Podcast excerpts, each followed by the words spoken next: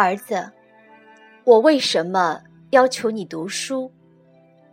作者：龙应台。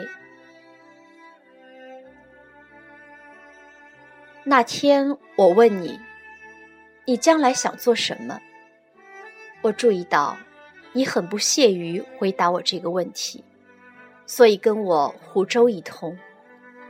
是因为你们这个时代的人对未来太自信，所以不屑于像我们这一代人年轻时一样讲究勤勤恳恳、如履薄冰，还是其实？你们对于未来太没信心，所以假装出一种嘲讽和狂妄的姿态，来闪避我的追问呢？我几乎要相信，你是在假装潇洒了。今天的青年人对于未来，潇洒的起来吗？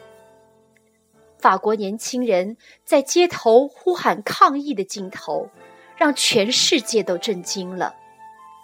这不是上世纪六十年代的青年为浪漫的、抽象的革命理想上街呐喊，带着花环，抱着吉他唱歌。这是二十一世纪的青年为了自己的现实生计在烦恼，在挣扎。从我的二十一岁到你的二十一岁，人类的自杀率升高了百分之六十。你刻意闪避我的问题，是因为二十一岁的你，还在读大学的你，也感受到现实的压力了吧？从十八岁开始失业的画家，还记得我们在德国时遇见的那个画家提莫吗？他从小爱画画，在气氛自由。不讲究竞争和排名的德国教育系统里，他一会儿学做外语翻译，一会儿学做锁匠，一会儿学做木工。毕业后找不到工作，一年过去了，两年过去了，三年又过去了，现在应该是多少年了呢？我也不记得。但是，当年他失业时只有十八岁。今年他四十一岁了，仍旧失业，和母亲住在一起。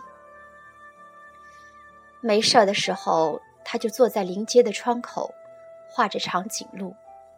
在他笔下，长颈鹿的脖子从巴士顶伸出来，穿过飞机场，走进一个正在放映电影的戏院。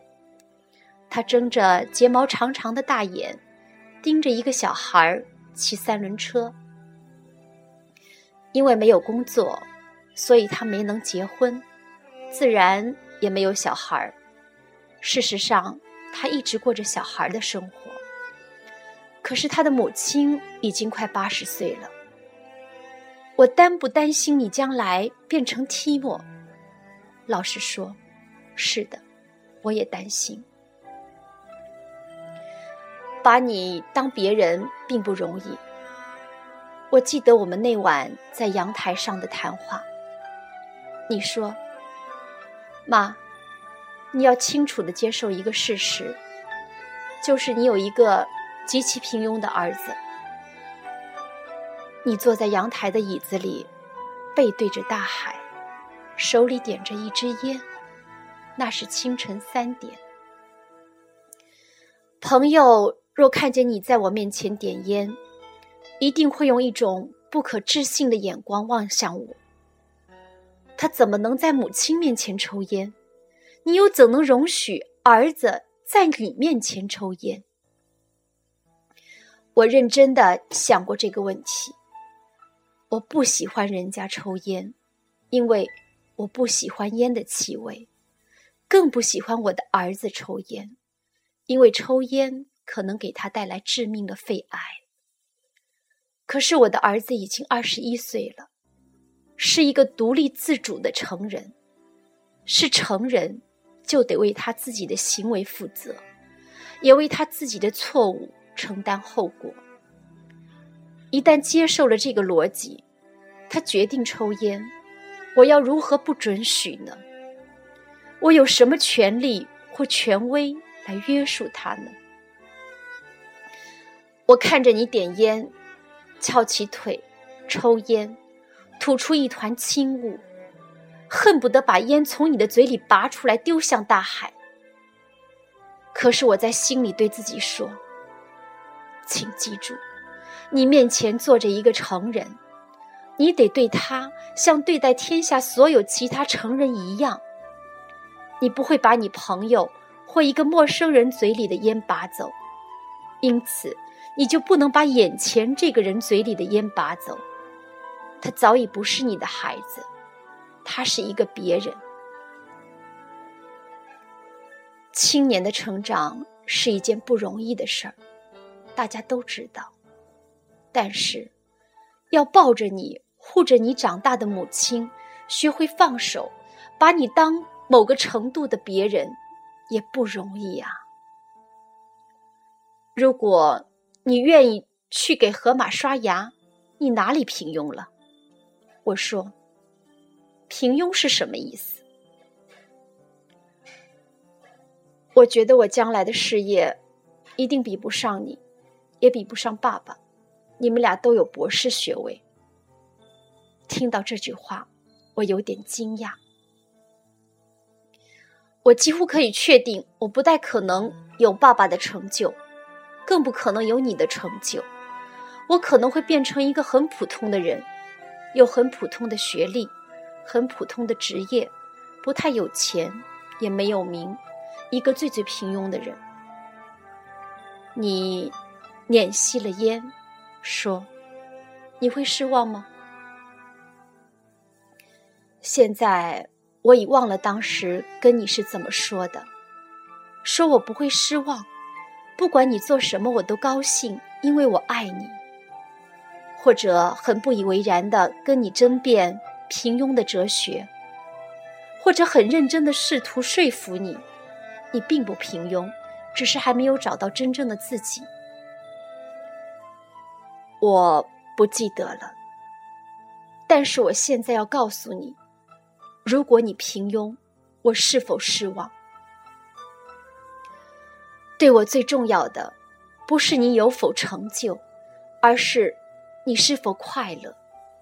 而在现代的生活架构里，什么样的工作比较可能给你快乐呢？第一，它给你意义，你的工作不把你绑架，让你做工作的俘虏。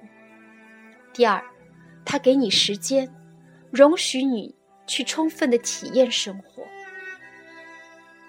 至于金钱和名声，哪里是快乐的核心元素呢？假如横在你眼前的选择是到华尔街做银行经理，或者到动物园做照顾狮子、河马的管理员，而你是一个喜欢动物研究的人，我就完全不认为银行经理比较有成就，或者狮子、河马的管理员平庸。每天为钱的数字起伏而紧张而斗争，很可能不如每天给大象洗澡，给河马刷牙。当你的工作在你心目中有意义，你就有成就感；当你的工作给你时间，不剥夺你的生活，你就有尊严。成就感和尊严给你快乐。我怕你变成画长颈鹿的提莫。不是因为他没钱没名，而是因为他找不到意义。我要求你读书用功，不是因为我要你跟别人比成就，而是因为我希望你将来拥有更多选择的权利，选择有意义、有时间的工作，而不是被迫谋生。如果我们不是在跟别人比名比利，而只是在为自己找心灵安适之所在，那么连平庸这个词都不太有意义了。平庸是跟别人比，心灵的安适是跟自己比。千山万水走到最后，我们最终的负责对象还是自己二字。